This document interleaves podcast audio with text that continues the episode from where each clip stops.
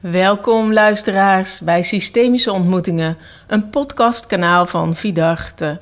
Mijn naam is Yvonne Stams en naast mij zit Peter Dalmeijer. Samen zijn we opleiders in systemisch werken. Voor deze serie Op het pad van je ziel gaan we in gesprek met collega's uit het systemische werkveld.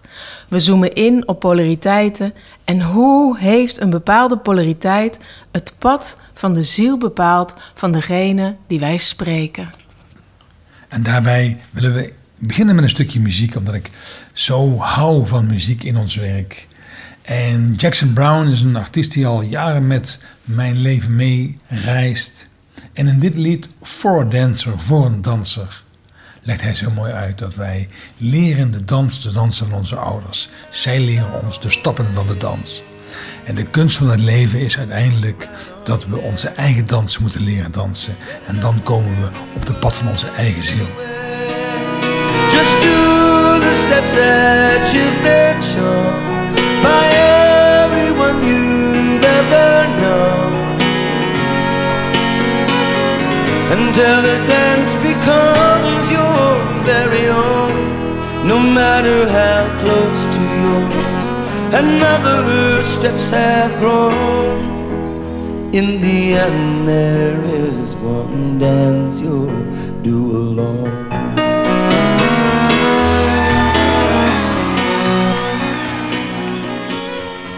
Ja, de eerste aflevering, deze eerste aflevering ehm, van Systemische Ontmoetingen op het pad van je ziel. Margriet Wenting hebben we gevraagd. Margriet Wenting, goedemorgen, we zijn weer bij jou. Ja, goedemorgen. We zijn er Yvonne. weer. Hoi. Yvonne, we waren een aantal maanden geleden hier bij jou en hadden we een gesprek over onze vorige aflevering Duiken en Dynamieken. En toen waren we klaar en toen hebben we elkaar gesproken over de beweging van dader en slachtoffer en, en, en hoe, hoe dat zit. En toen zeiden we, ja, dat moeten we opnieuw doen.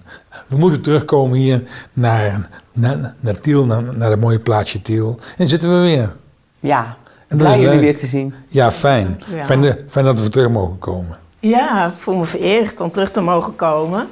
En eh, ja, de polariteit, eh, dader-slachtoffer. Eh, Ja, we, hebben, we hebben mensen gesproken die in hun leven verschillende kanten hebben meegemaakt, waardoor ze uiteindelijk eh, iets van daderschap, iets van slachtofferschap hebben meegemaakt in hun leven, maar ook terechtkomen juist wel op het pad van hun ziel. En eh, die mensen komen later op in de ja serie. er zijn de volgende afleveringen die na deze, deze openingsaflevering gaan komen. En, en eh, we willen met jou eens, eens ingaan op hoe zie jij nou polariteiten en hoe beïnvloedt dat Ja. mensen en dan met name die gaat over dader en slachtoffer. En zeker omdat het in de samenleving nu zo actueel is. Het zijn vaak hele grote thema's die, die te maken hebben met eh, ja, deze beweging die we zo goed kennen, ook vanuit de ene kant en de andere kant van Ja. iets. Nou, dat is herkenbaar wat jullie zeggen. Ik heb voor mezelf als een soort ehm, ehm, eh, licht aan de horizon staan ehm, de spreuk van Rumi. Ehm, Beyond right and wrong, Hmm. there is a field. I will meet you there. Ja. En dat is wat ik voor mezelf ook, ook als basis voor dit gesprek in mezelf meeneem. Want ik denk dat het echt zo is dat polariteiten, dat zijn de uiterste op een schaal Mhm. van iets, welk onderwerp ook. In dit geval misschien het onderwerp dader-slachtoffer. Ehm, dat zijn de uiterste op een schaal die gedragen is door een groter geheel. Die deel uitmaakt van een groter geheel. En als we dat ehm, point of view van het grotere geheel, het perspectief kunnen nemen van het grotere geheel, wat we natuurlijk als mensen altijd maar gedeeltelijk kunnen, Mhm. maar als we voorbij de beperking van de polariteiten kunnen kijken, komen we in een heel andere dimensie. In, ons, in onszelf, in ons lijf, in ons hart komen we dan in een andere dimensie. Waarin het niet meer zo om dat of-of gaat, maar waardoor we die twee polariteiten kunnen zien als uiterste van eenzelfde verschijnsel. Mhm. En zoals je eigenlijk eb en vloed kan zien als uiterste van hetzelfde verschijnsel, namelijk van een magnetisch veld in de aarde, van, van getijden, die, die, van de maanstanden enzovoort. Dat Ja. bedoel ik met het grotere geheel. Ik moet zo denken aan dat ik vaak de ene kant en de andere kant van de medaille eh, gebruik als aan te duiden eh, als ik het heb over polariteiten en, en opstellingenwerk. Eh, maar hoe jij het beschrijft is ook heel erg. Er zit ook heel. Het is meer een, een, een, bakje. De ene kant, of de bovenkant of de onderkant. Er, zit heel veel, er is heel veel midden. Dat Ja. beschrijf je eigenlijk. Ja. Dus dat zit ik nou met mijn eigen medaille. Denk ik, is wel een hele dikke medaille eigenlijk. Want er is heel veel midden. En er Ja, zijn twee precies. uitersten. Ik vind dat ook een heel prachtig beeld. Want, want precies als je naar, het ene, naar die ene kant, naar het uiterste kijkt, dan het grotere geheel is die hele munt. Ja. En, en wat je zegt van ja, er is een, er is een midden en er is ook, ook nog iets wijders om me heen. Ja. Ja. Zo, Om die dat. Ja. heen is de rest van het leven. Ja. Wat je, als je in een van de kanten van de polariteit zit, gewoon geen beeld bij hebt. Ja. En ik heb, net, ik heb net toevallig een tweedaagse trainingsmodule bij ons uit de opleiding achter de rug over daden-slachtofferdynamieken. En het eerste wat wij eigenlijk altijd doen is even bij die begrippen stilstaan. Want, want het probleem met deze begrippen, met deze aanduiding, is dat we al onmiddellijk de of-of te pakken hebben. ja. En, en jij had het in je intro, eh, Peter, al even over de verschijnselen in de samenleving. Ja. Ehm, wat we doen als we dit soort polariteiten benoemen, is dat we mensen of onszelf eigenlijk uitnodigen of de valkuil aanreiken om ons te gaan identificeren met één van tweeën. Of boeren of huizen. Wat nu, wat nu heel concreet actueel is. Bijvoorbeeld, ja, of boeren of natuur of nou ja, Ja. zo hè, ja. Ja. En ehm, op het moment dat we ons identificeren met één van de twee, creëren we onmiddellijk een wij en een zij. Ja. En met name ook met dit thema ehm, eh, geloof ik niet zo in de wij of zij. De scheidslijn loopt niet tussen groepen. Het is niet een groep slechterikken en een groep, is een groep goederikken, zeg maar. Hè, zo, zo is het niet. Ook al willen we dat natuurlijk soms in onze zoeken naar, naar heldere oplossingen wel geloven. Ja. Maar zo is het niet. De scheidslijn loopt dwars door ons heen. En soms staan we in onszelf aan de ene kant en soms staan we in onszelf aan de andere kant. En ehm, ja, dat is denk ik hoe het leven is. Ik kan dat zo goed voelen, zeker in het begin met de discussie rondom Zwarte Piet. Om maar even iets heel Ja. simpels aan te halen. Heel concreets aan te halen. Ik vond mezelf ook altijd heel onschuldig in het, het beleven van dat feest als kind. En ik, ik heb mezelf ook wel laten schminken tot Zwarte Piet. Ja, En tegelijkertijd snap ik ook heel goed dat het uit een tijd komt waarbij we ons moeten afvragen of het nu nog wel actueel is. En omdat we daar ook me- mensen mee, mee kwetsen. Dus als je dat zegt, dan voel ik inderdaad die twee kanten ook in mij zitten. ja, En dan gaat mijn eh, maatschappelijke kant veel meer naar de insluiten van iedereen. Dus al, al die kleurtjes, zo goed Piet enzovoort. Maar, maar ja, heel mooi als je dat dan zo zegt. En wat maakt dan dat, dat in de overheid bijvoorbeeld... ehm, dat overstijgen niet gebeurt? Hmm. Nou, ik denk dat, dat niet alleen in de overheid. Ik vind jouw voorbeeld een heel mooi voorbeeld ervan. eh, ehm, dat, dat we eigenlijk wanneer, met name wanneer dingen complex worden, eh, we op, ehm, op primitieve reflexen terugvallen. En eh, je vertelde straks aan mij over het prachtige lied waarmee jullie ehm, de uitzendingen, Ja. de uitzendingen noem ik het, de podcast ja, ja. beginnen. Jackson Brown. Ja, precies. En dus, dus we hebben een dans geleerd. Ik, ik kom zelf uit een ehm, eh, Calvinistisch milieu, een Calvinistisch wit milieu. Dus ehm, ik heb echt een ongelofelijke reis moeten maken in mezelf. Nou, moeten maken, dat klinkt bijna alsof ik het klaar heb. Ik ben nog maar net begonnen, kan ik beter zeggen. Ehm, om te beseffen hoe diep in mij het witte denken zit. Hè, wat Joris Luitendijk de zeven vinkjes noemt. Ik heb de zeven vinkjes niet, maar dat, die manier Ja, ja, van ja. denken. Ja. Hoe diep in mij dat verankerd is. Ja. En naar mijn idee zijn we, zeg ik dan maar eventjes... En, en dat is ook al polariserend, hè? En, en wij als witte natie, zoals we hè, uit ons witte verleden komen... zijn we ons echt voor zo'n groot gedeelte nog nauwelijks bewust van ons witte Dat is denken. het, hè. Dat is het. En terwijl als je hier op straat loopt, denk je: oh my goodness, wat, wat, wat zijn we traag.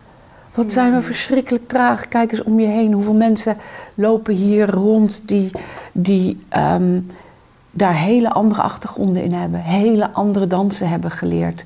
Ja. En misschien wordt het echt tijd dat we meer samen gaan dansen. ja. En ik heb, onlangs heb ik een eh, proces begeleid van een man van kleur. En ehm, in het proces kwam ik in de rol terecht van... Het was een individueel proces van... ehm, wat eigenlijk zijn vader heeft meegemaakt toen hij hier als kind kwam. Als zwart jongetje in een totaal witte gemeenschap. Ja. En ik, kwam, ik wist niet dat ik in die rol terecht kwam. Ik kwam in die gevoelens terecht. En ik begon aan hem te vertellen, ik heb een gevoel van onbeschrijfelijke eenzaamheid. En het is een geheim, niet in de zin van dat ik iets te verbergen heb, maar het is een geheim in de zin van dat er geen taal bestaat om deze eenzaamheid Ja. uit te drukken aan de mensen om mij heen. Ja. En Toen toen dat onmogelijk snappen. Onmogelijk, Ja. onmogelijk. En dat soort ervaringen in mijn werk helpen mij om iets te gaan begrijpen van wat in dit geval deze mens van kleur heeft ervaren. Ja.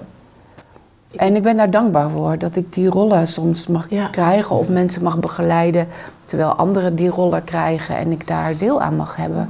Want het helpt mij om daar ehm, me beter in te kunnen verplaatsen en meer, meer te voelen hoe begrensd mijn, ons eigen denken daarover toch nog steeds is. Weet je nog, Peter, dat wij de- meededen aan... eh, want ik voel dit helemaal mee als je dat zo vertelt. En eh, met name mijn eerste confrontatie met mijn eigen eh, wit zijn... en de privileges die daar dus bij horen... was bij Deep Democracy, een cursus die wij volgden. Ja.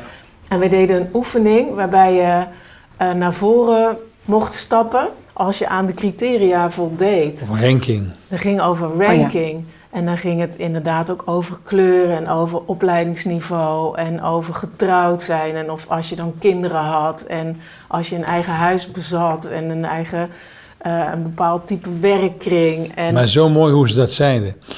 Wie is hoger in rang? Iemand die wit van kleur is of iemand die gekleurd is? Mm, Wie is hoger in rang? Iemand met een baan of zonder baan? mm. Een man of een vrouw? Met kinderen, zonder kinderen? En iedereen had het goede antwoord. Iedereen wist het gewoon. iedereen wist gewoon, Onbewust. Ja, terwijl je Ja. eigenlijk. nog nooit over dat is wat ik nagedacht. bedoel. Precies Ja. dat. Ja. En toen stond ik daar en dan moest ik heel vaak stapte ik naar voren en dan dacht ik echt, Ik Ja. heb een veel hogere ranking dan, dan ik wist. Maar het is ook schaamtevol, hè, vind je niet? Dus Ja. dat is mijn ervaring daarbij. Elke Ja. keer als ik daarmee in contact kom, ik vind het ook schaamtevol. Ja. Het, het, en de, het, het mooie, of ja, eh, ik weet niet hoe, wat een goed begin is, maar wat, wat het mij hielp is dus het bewust worden hiervan. En eh, met dat je bewust wordt van iets komt ook een verantwoordelijkheid eh, over. En daar is gelukkig steeds meer over te doen. Ehm, Oké, het is dan zo, hè, white privilege, zou ik maar zeggen, eeuw. Ehm, daar heb, eh, maar daar kun ik ook niks aan doen of zo. Ik, heb ook, ik ben ook maar gewoon geboren in 19, Zo, hebben- zo hebben wij leren dansen. 1969. Hè? Ja. Zo hebben wij leren dansen. Maar er komt nu wel, als ik er dan eenmaal van weet, een soort van ruimte vrij. Als je, je- als je dat kan, ook kan aannemen, als ik dat ook kan aannemen, komt er ook ruimte vrij om te zien hoe iets voor een ander is. Precies. En dat heeft het me wel geleerd. Dus ik ben heel erg van geschrokken. Oh shit, dat is dus heel anders dan ik dacht. Want ik leef gewoon maar met de oogkleppen op die ik heb. Kon ik ook niet weten. En word er bewust van, denk ik. En ik merk dat mijn, mijn blik naar eh, is, is verruimd of zo. Dus als vanzelf. Ja, het brengt iets in beweging. Hè? Dat, is, dat is ook eh, waarom denk ik, zeg maar, ehm, dat denken in polarisatie zet vast, dat fixeert. Dat maakt een wij- en een zijgroep. En dit soort ervaringen, tenminste zo werkt het bij mij. En ik zie dat bij heel veel mensen in onze groepen zo werken. En, en in de samenleving gelukkig ook zo werken. Hè? Want, want niet de hele samenleving staat daarin vast. Er is natuurlijk ook ongelooflijk veel in beweging, in de bewustwording daarin.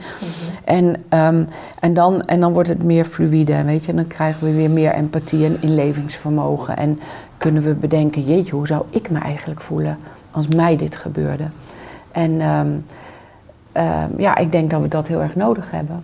De maatschappij, onze, onze cultuur. Ja, Onze ja. westerse cultuur heeft, eh, heeft het veel meer nodig dat we beide kanten insluiten. Ja, en daarvoor hebben we dus ook nodig dat we in die schaamtevolle schuldgevoelens durven gaan staan. Oh ja, mooi dat je dat zegt. Dus dat we Ja. beseffen, Dat schaamte. ja, Ja, dat herken ik. ja en, en dat we daarin durven staan en het schrijnende daarvan durven voelen. Van dat wij geneigd zijn vanuit ons witte denken andere mensen echt schade te doen. Hm, Ja. En dat is, eh, dat is een Onbedoeld, ongemakkelijke waarheid. onbewust? Ja. Nou ja, onbedoeld, onbewust, soms Oh, eh, zeer bewust. Som- hè. ja, oké. Ja, Ook. wacht even, een andere opzet. manier. Ja, ik, ik heb Ja. zelf dat bijvoorbeeld rondom het gebruik van eh, dit soort eh, mooie apparatuur die jij hier op tafel hebt staan. Ik ben, ik ben- ik ben echt heel erg blij met mijn Apple laptopje. Ik heb ooit mezelf dat ding cadeau gedaan. Later is hij natuurlijk vervangen door de volgende versie enzovoort. Toen hij ermee ophield, toen is hij weer een keer gestolen, kwam er weer een volgende versie. Hè? Ik, ben, ik ben heel blij met dat ding. Mhm. En tegelijkertijd, als ik weet wat er in Congo gebeurt, Ja. om de grondstoffen te winnen Ja. voor onze apparatuur, Ja. dan schaam ik me Is ook ook kapot. En dat is dus een, een kloof in mij. Mhm. Dus als ik het heb over die, die scheidslijn tussen daders en slachtoffers, die Mhm. loopt niet tussen mensen, maar die loopt ook in mij, dan gaat het daarover. En zo maken we ons echt wel willens en wetens, hè, want we weten echt wel allemaal wat daar gebeurt. Ja. We ons ook willens en wetens schuldig. ja ik zat even... to- toen ik het zo zei, toen dacht ik... Ja, ik heb vast in mijn leven onbedoeld ook schade berokkend. Maar meteen toen jij eh, zei van... Nou, onbedoeld... eh, er- er gebeurt ook heel veel willens en weten. En denk ik, ja, dat is ook zo. Dat Maar is ook zo. Maar eh, zou je eh, eh, kunnen zeggen dat daar waar economie een rol speelt, dat de ecologie van ieder mens heeft recht op een bestaan en is in principe gelijk? Mhm. In de muziekwereld zie je dat Europa heel veel geleerd heeft van de jazz uit Amerika, van de blues, ehm, van de soul, wat eigenlijk door zwarte mensen is gemaakt. Mhm. En die staan aan, aan de wieg als slaven van deze oerschreeuw, wat is, is ontwikkeld tot muziek. En wij gaan heel graag naar eh, een event in de zomer, waar heel veel artiesten optreden, grote namen komen in de wereld, maar er zitten heel veel zwarte mensen tussen. En daar is het heel normaal dat die hoog staan in de ranking. Toen, toen Clapton ooit een keer een onderscheiding kreeg, zegt hij: I don't deserve it. Het is, het is B.B. King, het is eerst John Lee Hooker. Het zijn die zwarte gitaristen die mij dit geleerd hebben. Zij moeten die prijs krijgen. Maar waar- waarom krijg ik die prijs? Dan denk ik, jij, jij snapt het, Clapton. Jij begrijpt Ja. het. Jij, en, maar zo grappig dat daar speelt de economie niet zo. Dus in de kunst is, is hart aanwezig. Ja, In de samenleving waar het hart weggaat, weten we wel wat we aandoen in Congo, jouw verhaal van net. Ook Nike is gevraagd, ga weg uit Indonesië en kom terug hier in, in Amerika. En heeft het niet gedaan. Nee, dat. En ik vind het een heel mooi voorbeeld wat jij zegt. Hè? En, en ik denk, hè, dus, dus, dus hij begreep dat hij heeft, heeft eh, de eer uitgesproken aan degene die geëerd dienen te Ja. worden daarvoor. En toch kreeg hij die prijs. Hè? Dus je zegt in de muziekwereld, maar in, in het grotere krachtenveld daaromheen weer niet. Want die hebben hem die prijs gegeven en niet de mensen die hij eerde. Zijn platenmaatschappij is er er blij mee dat hij Juist. de prijs krijgt. En dan kom je bij de economie Juist. uit. En het was het wel, ik, ik denk dat hoe wij zeg maar, ons economische bestel hebben geregeld, ehm, daar een hele, hele, hele grote factor in is. En was een tijdje geleden, drie weken geleden denk ik, was er een eh, uitzending in eh, Buitenhof, waar ehm, een CEO aan tafel zat van een ehm, organisatie waar alle grote organisaties onder vallen. Dus Shell en eh, noem ze allemaal maar op, die vallen daaronder. Ehm, die hebben een collectief gemaakt om zich bezig te houden met duurzaamheid. En ehm, ik ben even de, de naam van de man ontglipt me. Gewoon een heel puur Nederlandse naam, je kan het vast opzoeken. Ehm, en wat hij in het gesprek drie keer liet vallen, is: we gaan dit alleen maar veranderen als er een ander economisch systeem komt. En er is drie keer niet op doorgevraagd. Ja. Drie keer is, heeft het Ja. gesprek een andere wending genomen. Ik zat daar en ik dacht: waarom niet? Waarom niet? Want hij zegt het drie keer heel duidelijk. En die persoon was die gelinkt aan, aan Shell of aan Nee, Buitenhof? nee, aan, aan overkoepelend. Dus de, de, de interviewer heeft er niet op doorgevraagd. En Ja. degene die de uitspraak deed, die was juist Ja. de voorzitter van dat hele clubje, zeg maar. Ja. Ja. Dus het besef, het besef is er wel, ook daar wel. Nou ja, hoe we dat gaan doen, weet ik niet. Maar ik denk dat het in ieder geval niet helpt om de kloof te overbruggen tussen arm en rijk, tussen uitbuiting en nou ja, alle geprivileerde mensen aan de ene kant. En eh, Zou, je- zou je denken dat polarisering is echt een veel gebezigd woord hè? in de politiek, in de, in de maatschappij. We, ehm, en nu jij het hier hebt over dit gesprek en over het loopt in ieder van ons. En we zijn ons als witte mensen meer bewust van ons, ehm, onze daderkant of onze privilegekant. Eh, dat juist in dat spanningsveld polarisering. ehm, dus er komt verandering. Hè, ik speur, er, er, er, er is een beginsel van een verandering. Volgens mij nog niet voor iedereen voelbaar, maar ik begin, ik begin wel te voelen. Maar dat daarin dan die polarisering juist extreem wordt weer. Zeker, want weet je wat er gebeurt? Is dat als, als er een, een beweging komt die, hè, die zich hierover uitspreekt, over plannen eh, over, ehm, eh, op tafel legt, dan is het altijd voor anderen bedreigend. Ja. Er is een groep voor wie dat bedreigend is. En, ehm, en dat is natuurlijk wat wij vanuit hier, vanuit de traumaleer en vanuit de traumatherapie, zo, zo dagelijks om ons heen zien. Als mensen zich bedreigd voelen, op welke manier dan ook, dan gaan onze overlevingsmechanismen aan. En, en het brengt ons juist niet in dat veld waar Rumi het over heeft. Het brengt ons juist eerder in een pol. Ja. We gaan ons ingraven in onze loopgraven, van waaruit we goed op de ander kunnen schieten, zodat wij het overleven. En dat gebeurt op elk terrein, op elk terrein. Als een mens zich aangevallen voelt of bedreigd voelt of het gevoel krijgt van oh hier begint iemand te knabbelen aan de poten van mijn stoel, dan moet je van goede huizen komen in de zin van dan moet je veel innerlijk werk gedaan hebben om achteruit te gaan zitten, een paar keer door te gaan ademen en het eerst eens te bedenken heeft die persoon hier een punt? Zit hier iets in? Wat, wat laat dit mij zien waar ik misschien eens een keertje over na moet denken? Dat vraagt dan om iets van eh, een spiritueel bewustzijn. Ja, dan moeten we even definiëren wat Ja. spiritueel is, maar voor mij mag je het Ja. zo noemen. Ja, En- en- ja, ja, ja. ja, een, een, Het overstijgen van, ja, punt 1 betekent het, het aankijken van mijn eigen pijn. absoluut. Dat is een voorwaarde. Dat, dat is misschien wel één. Ja. Van, ik word ergens in geraakt. Dan ga ik of naar, naar de andere kant.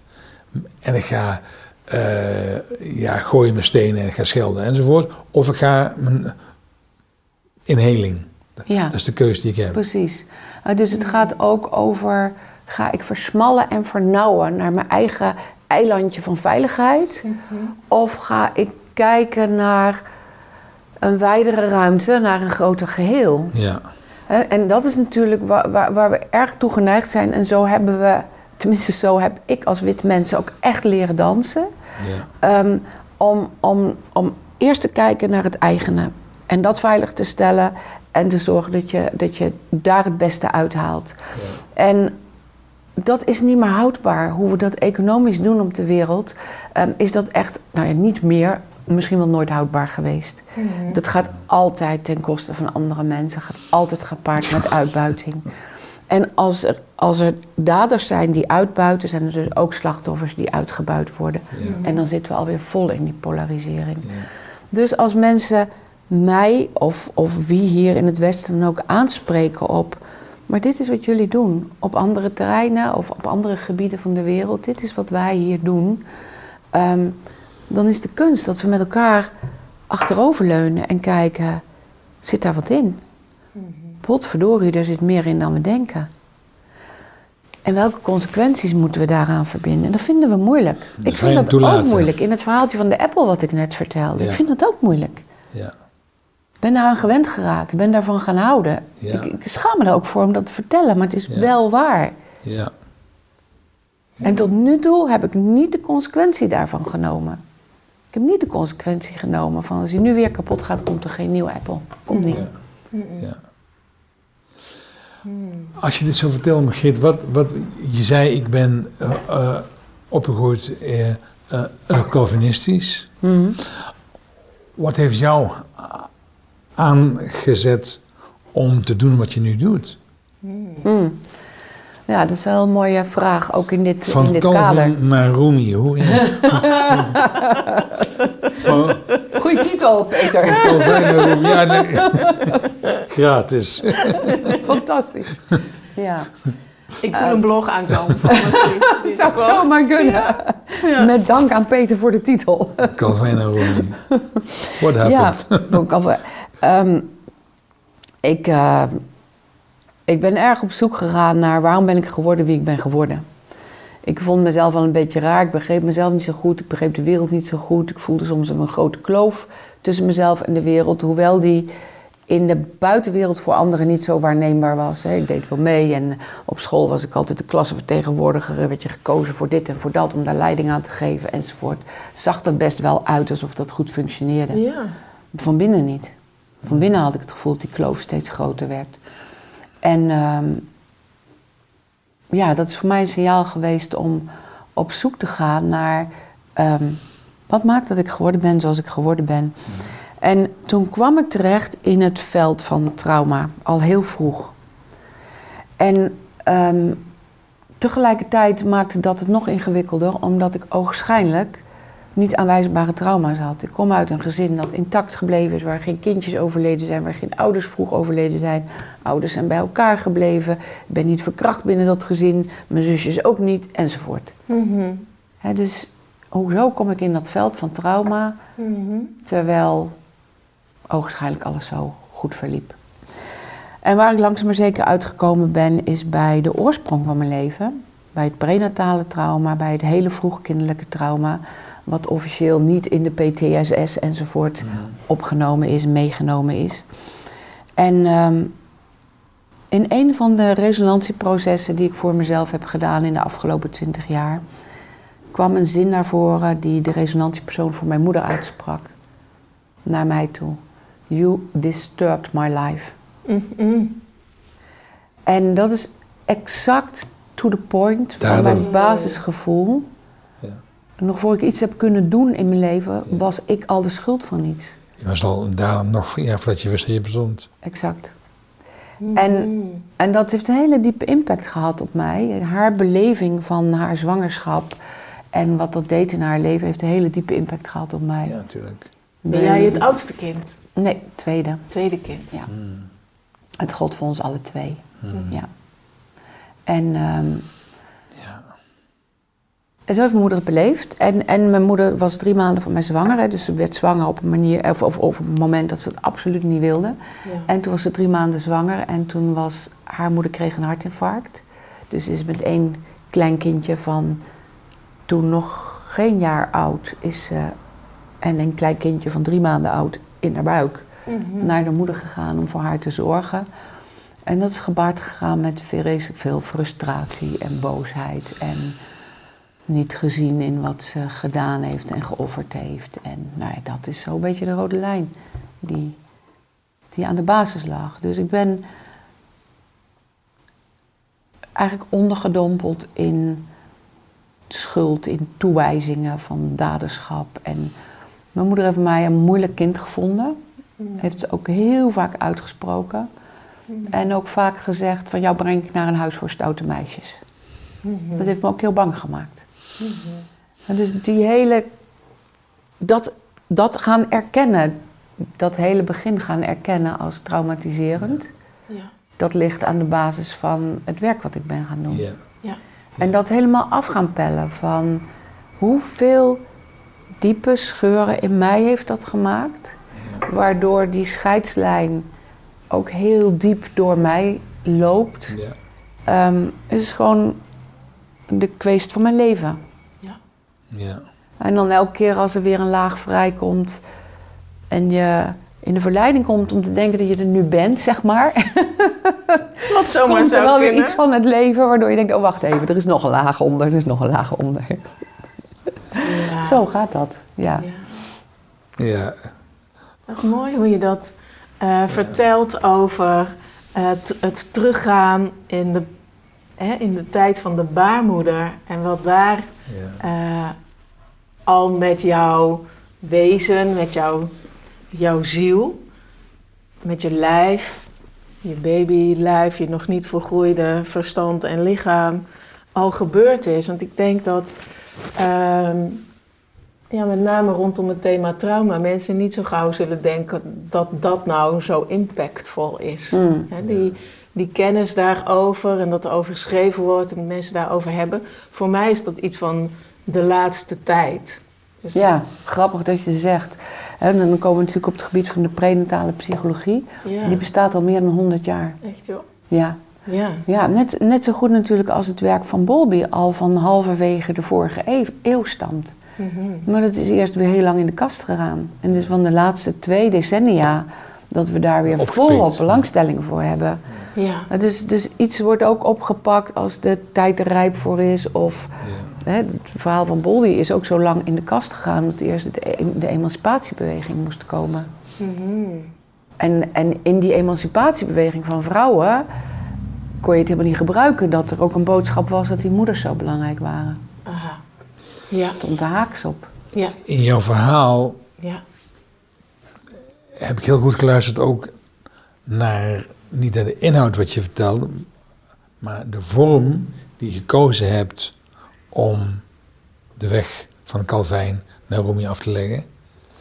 Je bent eh, jezelf vooral vragen gaan stellen.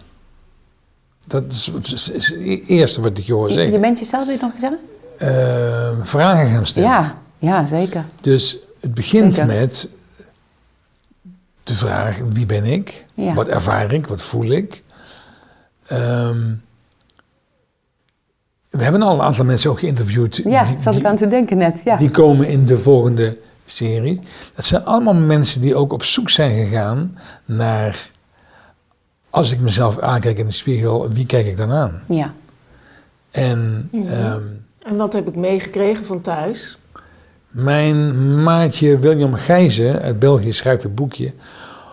Wat vinders nooit zullen zoeken en wat zoekers nooit zullen vinden. Hij heeft het over zoekers en vinders. Geweldig. En zoekers zijn mensen die op zoek zijn naar. ehm, wat is er om de hoek van de straat? Als ze daar zijn, is er weer een hoek en er is weer een hoek. Dus die, die gaan het nooit vinden, omdat ze blijven zoeken. Mm.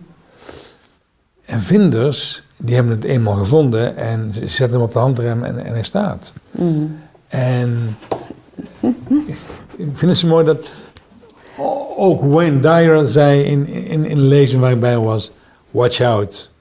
The more you know, the more you know that you don't know. Ja. En ja, dat, dat Ja. vertel je ook zo van op zoek zijn naar de essentie der dingen, naar de zin, de ziel, de essentie, whatever. Begin daarmee. Ja, Met, met jezelf vragen stellen. mooi. Mooi. En, en weet je, en als je het zo zegt, ik, ik zeg vaak, ehm, weet je, als ik het weet, als ik het gevonden heb, dan, dan kan ik gaan. Dan is het klaar. Ja. Dus voor mij gaat het ook heel erg over ontwikkelen, over groei. Ja, Eigenlijk zijn zoekers en vinders ook weer polariteiten, hè? ja, En, ehm, en dus ik zat te zoeken, terwijl jij dat zei, zat ik te zoeken naar wat is het grotere veld? Wat is het grotere veld waarin zoekers en vinders eh, zich bevinden? En dat grotere veld is de beweging van het leven. ja. De beweging van het leven waarin ergens hen aanzet tot zoeken of tot willen vinden. ja. En die bewegingen van het leven die zijn ook grotendeels mysterieus. ja. Maar wij hebben zo een verlangen om het te kunnen pakken en het te kunnen begrijpen en nu te weten hoe het zit. Ja. En dat dan ook wel heel graag aan een ander te willen vertellen. Nou, dat is ook mijn Calvinistische achtergrond. Hè? Dus de- daar, daar, daar wist Er is niks mis mee. Nee. daar, nee, maar daar, Nee, wist, ja, daar, ja. daar wist men alles zo zeker. Ja. En ik was zo in de war. Ja, Dus ik heb ook, Ja. ook een tijd lang gezegd, het is slecht voor de geestelijke volksgezondheid. Om het zeker te weten. Ja, Is en slecht om, om voor het de zo, gezondheid. zo op te leggen in plaats van vragen te stellen en, ehm, en ruimte te bieden aan Ingeblikt. andere perspectieven. Vandaar dat mijn vraag van een paar minuten geleden was... Is, het, is dat proces een spiritueel proces? Ja, wel als je, als je spiritueel, zo, eh, zoals ik Ja. spiritueel opvat, is ehm, eh, verbind- eh, spiritueel is voor mij zowel de verbinding met het allereigenste eigene, wat, wat, wat alleen maar dit mensje, geboren onder dat gesternte in die minuut of seconde, op die plek, bij die ouders, alleen maar dat mensje belichaamt. En tegelijkertijd, dus daarmee verbonden, en tegelijkertijd verbonden met het grote, universele, eh, wat voor ons allemaal en mogelijk wel voor al het leven geldt. Ja. En die, en die beweging daartussen, en, ehm, en soms voelen we ons meer verbonden met het een en los van het ander. En soms voelen we de verbinding met beide in ons zoiets. Zo zegt Hellingen dan... ongeveer. Prachtig. Ja, maar- ik vind, maar- het, maar dit- maar ik dit- vind het echt heel mooi om eh, ons mens zijn, geboren onder een bepaald gesternte, eh, op die manier te verbinden aan. En dan is er nog iets spiritueels, iets groters, eh, misschien wel. eh, we- en, en met je lijf heb je misschien ook een ziel en die is ook weer verbonden aan, nou ja, weten we ook allemaal niet precies. Maar Precies. ergens kan je het wel ook op het moment dat ik, hè, ik doe vaak een meditatie in groepen en dan zeg ik bijvoorbeeld eh, iets in de trant van nou, contact met jezelf en dan eh, je vader achter je rechterschouder, je moeder achter je linkerschouder en voel dat je bent ingebed en het kind bent van je ouders. En maak dan ook eens contact met iets groters. En dat voelt vaak als een soort plek van, oh ja, vanuit hier ben ik en ingebed in het kleinere systeem waar ik onderdeel van ben, en het grotere systeem, de, de, de mysterie misschien van het leven. Ja. En dat voelt, voelt heel ruim en heel rijk. Eh, En minder polariserend misschien ook wel. Ja. ja, ik gebruik zelf vaak, eh, ik, ik ben vaak graag in de bergen, in de Alpenwereld. En, ehm, en er zijn in de Alpenwereld gelukkig nog plekken waar eh, geen mest wordt gebruikt en eh, niet vroegtijdig wordt gemaaid en dat soort dingen. En de bloemenvelden die daar zijn, die zijn van zo'n onwaarschijnlijke schoonheid en diversiteit. Dat, daar schiet ik eigenlijk altijd van vol als ik dat zie. Met name zo half eind juni is dat. En ehm, eh, daar hoort bij mij het woord biodiversiteit bij. En, en ik kijk heel graag zo naar mensen. Als, als één groot veld met allerlei verschillende vormen, kleuren, ehm, voedingsstoffen nodig hebbend, voedingsstoffen afgevend. Dat is, die diversiteit is zo groot. En Ook En- die uitwisseling dan Juist. bedoel je. juist Ja. dat ook. Ja. En, en wat, wat daar kan gedijen, ik denk dat dat is wat we nou ja, meer zouden kunnen creëren in onze mensenwereld. Dat er meer biodiversiteit kan gedijen. In onze steden, in onze samenleving, op onze planeet. Wat heb je nou met name in jezelf moeten oplossen om zo ruimhartig naar mensen te kunnen kijken? Ehm, de pijn, Ja. de pijn vooral. En, en moeten oplossen klinkt dan alweer bijna Ja. alsof ik dat werk achter de rug heb. Nou, maar je En- bent wel op een punt waar je dus al, mij bijvoorbeeld, en ik hoop ook onze luisteraars, op een bepaalde manier onderricht. Je maakt door, je deel, door ons deelgenoot te maken van hoe, hoe beleef jij dat, ge- geef je, zeg maar, ja, leer ik daar iets van. Dus dan merk ik, oh ja, er is een bepaalde ruimtelijkheid in jou en een bepaalde visie op mensen waar ik nog wel, ik weet niet, in aan het groeien ben of zo. Heb ik dan het idee als ik naar je luister? Ja, en, en, en dat is ook waarom ik het net zo zei. Ik ben daar ook nog steeds in aan het groeien. Dus, dus voor, voordat ik het weet, ehm, eh, krijg ik een, een toeschrijving toebedeeld die, Mm. die, die niet, niet klopt. Want ook ik ben nog elke dag aan het leren hiervan en ehm, die ruimte in mezelf groter aan te maken. Oh, En ja. als je vraagt hoe, hoe doe ik dat? Ja. Dan doe ik dat echt door, ehm, door het traumawerk wat ik, wat ik doe. En waar ik natuurlijk de ongelofelijke gelukkige omstandigheden van heb. Dat ik er elke dag mee bezig mag zijn. Ja. Ja, Door het werk wat wij hier doen. ja. En het werk is natuurlijk heel vaak voor de groepen, voor de mensen die hier komen, maar daarin ook voor mij. Ja. En dus ik heb ergens ontdekt, Ja. ik kan mezelf alleen maar helen als ik dit pad ga lopen. Dat pad van dat diepgaande traumahelingswerk. Omdat ik voel in mezelf hoe diep ik dat nodig heb. En als ik dan de omstandigheden kan creëren dat ik er elke dag mee bezig kan zijn, Ja. is dat ongelooflijk heilzaam ook voor mezelf. Want we, we maken die ruimte in onszelf nauwer en kleiner en beperkter elke keer als we tr- getriggerd worden in pijn. Mhm. En dan is wat ik net zei, als we getriggerd worden in pijn of, of ons bedreigd voelen, maken we, is dus een respons die we hebben, vooral eerst vernauwen, versmallen, terugtrekken, Ja. vastzetten, fixeren. Ja, verkrampen. Ja, het. Ja. En op het moment dat er in mij minder oude pijn aangeraakt kan worden, omdat die pijn is opgelost of zachter is geworden, of omdat ik voel, oh, hier wordt hij gedraakt, geraakt, maar ik kan hem dragen in mij, dan hoef ik niet steeds in die respons te komen. En dan kan ik beter achteruit zitten en nieuwsgierig worden, vragen stellen. Kijken van, wacht even, maar hier noemt iemand iets wat ik nog niet ken. Wat zit hierin? Wat kan ik hiervan leren? Wat valt hier te ontdekken voor mij? En dat is wat je noemt ruimer worden. Precies. Ruimte innemen. Precies. En Toelaten. Dat, juist, toelaten en, en verkennen. Ehm, ehm, voelen, er is een ruimer veld dan het plekje waar ik nu sta... of de polariteit waar ik me nu mee geïdentificeerd heb. Ehm, er is een ruimer veld. Laat me dat ruimere veld zien. En ik denk dat dat voor, voor, voor iedereen die... Want we komen daar allemaal af en toe in. Hè, voor iedereen die voelt, ik sta in zo'n polariteit... kan dat helpend zijn. Ja. Daaraan voorbij te groeien. Ja. Ja, Het ruimere Ja. veld. Ja. Ja. Ja. Ik moet toch steeds Dat denken is de aan helende beweging. ja, ja. het ruimere veld in de gaten blijven houden. Ja. Bedoel je dat als helende... Door de helende beweging die je maakt, ga je het ruimere veld ook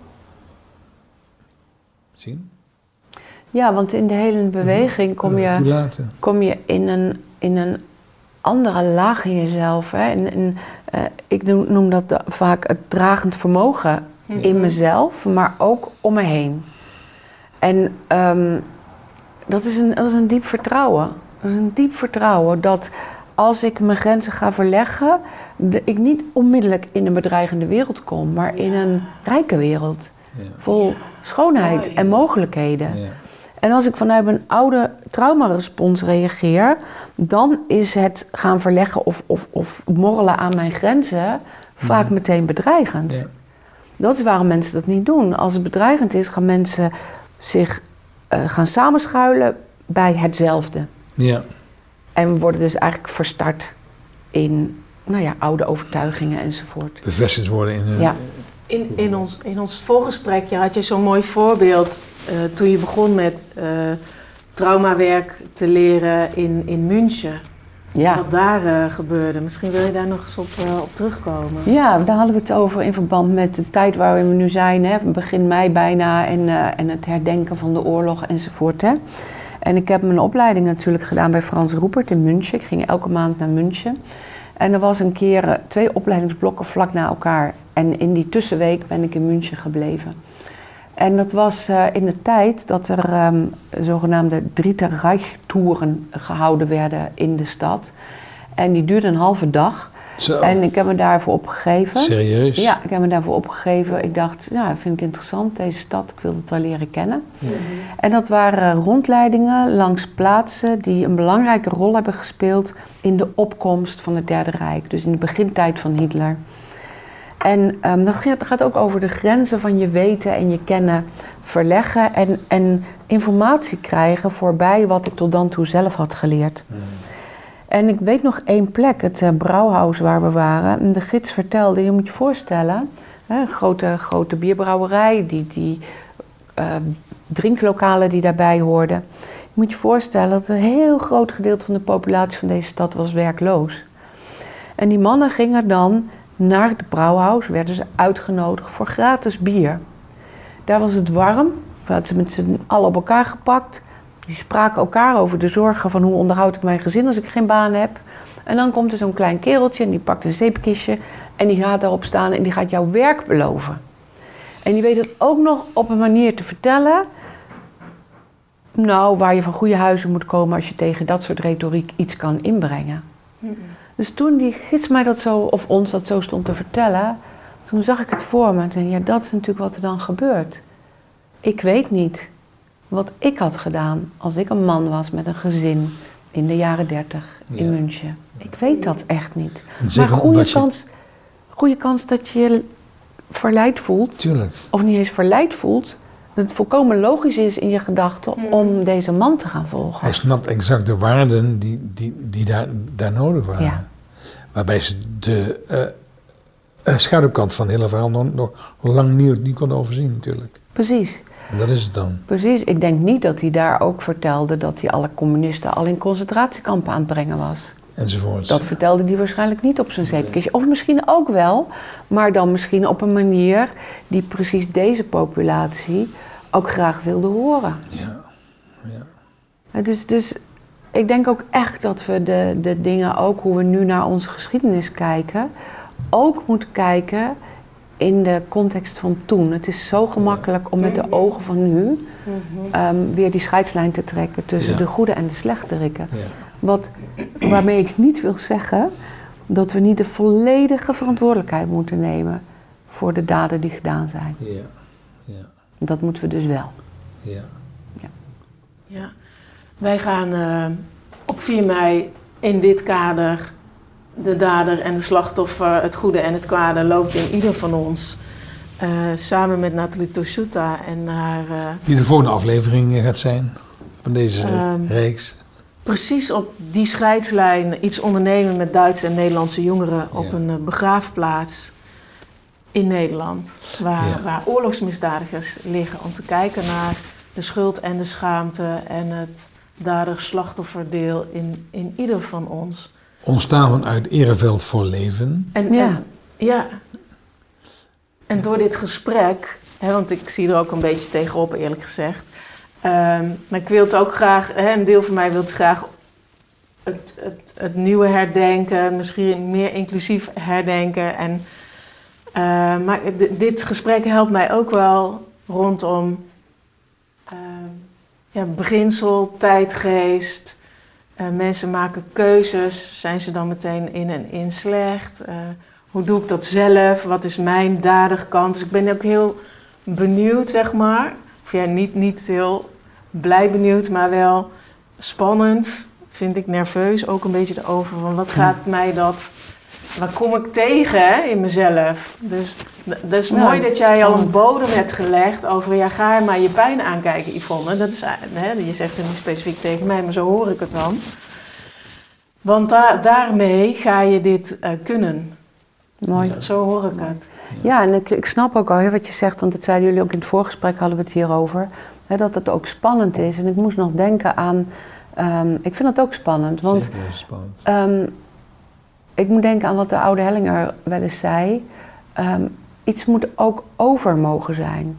Dus wat ik het spannende vind, ook, ook in het hele vraagstuk over het eh, tot slaafgemaakten en ehm, de herdenking van de Tweede Wereldoorlog, of het project waar jullie het nu over hebben Mm.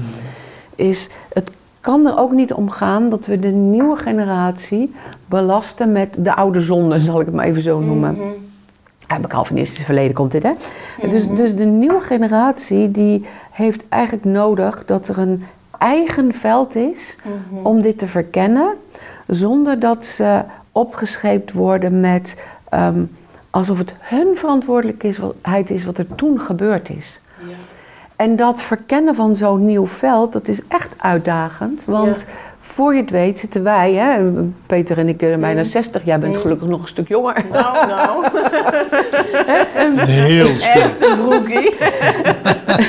Zo. Zo beleefd Zo bedoel ik het niet, als een broekie. Zo bedoel ik het niet. Nee, ik ben ook al gewoon oud hoor, luisteraar. Ja. Hè, maar, maar dat je wel, wel nieuwe taal en, en, Ja. en nie- opnieuw ontdekt van waar, waar, waar komen wij het nu dan in tegen. Ja. Zonder dat we ons per se helemaal met het oude hoeven Ja. te identificeren. En ja, dat is heel spannend, denk ik. En da- daarom is, zijn dit soort initiatieven fantastisch. Fantastisch. En daarmee ga je dus ook voorbij aan de eh, bestaande polarisering, zoals we die nu dus kennelijk ook gecreëerd hebben. Met Ja. onze ideeën over goed en kwaad. En, eh, En misschien dus ook wel aan voor de hand liggende veranderingen en oplossingen. Want ik denk ook dat het veld van de jonge mensen nu, dat is zo vol creativiteit. Als ik, als ik twintigers hoor praten over hun oud zeer, of als ik 21ers, 25ers hoor praten over ehm, wat zij zien als mogelijke oplossingen voor de milieuproblemen, voor de, voor de problemen met armoede of schaarste enzovoort. My goodness, wat een potentieel is er in deze wereld. Dus, dus hoe kunnen zij ook vrij gaan zonder dat die enorme blokken van schuld aan hun benen worden gehangen die anderen cre- gecreëerd hebben en niet zij. die met de tijd ook van vroeger te maken hebben. Ja, Ja, dit stemt me ook- al wel, wel weer wat geruster richting ons project 4 mei. Ik hou heel erg van Nathalie, dus ik wil daar ook heel graag steunen. Ik steun je hoor, Nathalie. Ik kom eraan. Ja, mooi. Ja. Ja, mooi. Ik ben er ook. ja jij bent er ook. We zijn aan het einde van dit gesprek. Ja, Hmm, Ik vind jammer. het zo mooi. Ja. Ja, ik zit hier echt eh, te leren, joh. Ik vind het zo mooi wat, wat er nog in mij omgaat. Eh, er is. Er is daderschap, er is slachtofferschap. Er is licht, er is donker. Er is links, er is rechts. ja. Er is rijk, er is arm. Er is. En wanneer we daaraan voorbij groeien om, om, om ons in een van die hoeken op te sluiten en er ruimte ontstaat. Ik het mooi dat je dan zegt, ja, dan, dan ontmoet ik hier, hier ook, ook jonge mensen die ook, ook de ruimte voelen om, om hun, hun ideeën te mogen lanceren.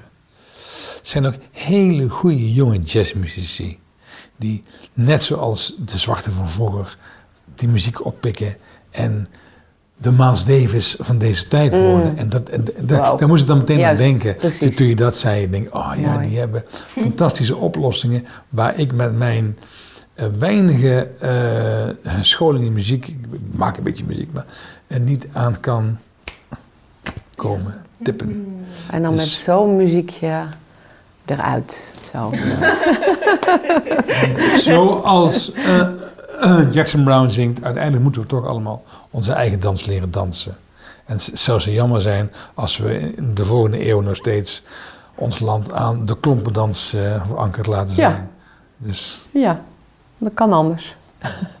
Margriet, dank je wel. Fijn dat we hier Ja. mochten zijn. Ja, dank jullie voor de uitnodiging voor dit prachtige gesprek. En ehm, het is echt zo ongelooflijk leuk om met jullie in gesprek te zijn. Want ja, jullie stellen mooie vragen waardoor dit gesprek groeit met elkaar. Ja, en, dat ehm, is ook... Dat is creatie. dankjewel. Dat is creatie. Ja, Ja, dat is dankjewel. creatie. Luisteraars, bedankt dat je de moed nam om naar ons te luisteren. En ehm, tot de volgende systemische ontmoetingen op het pad van je ziel.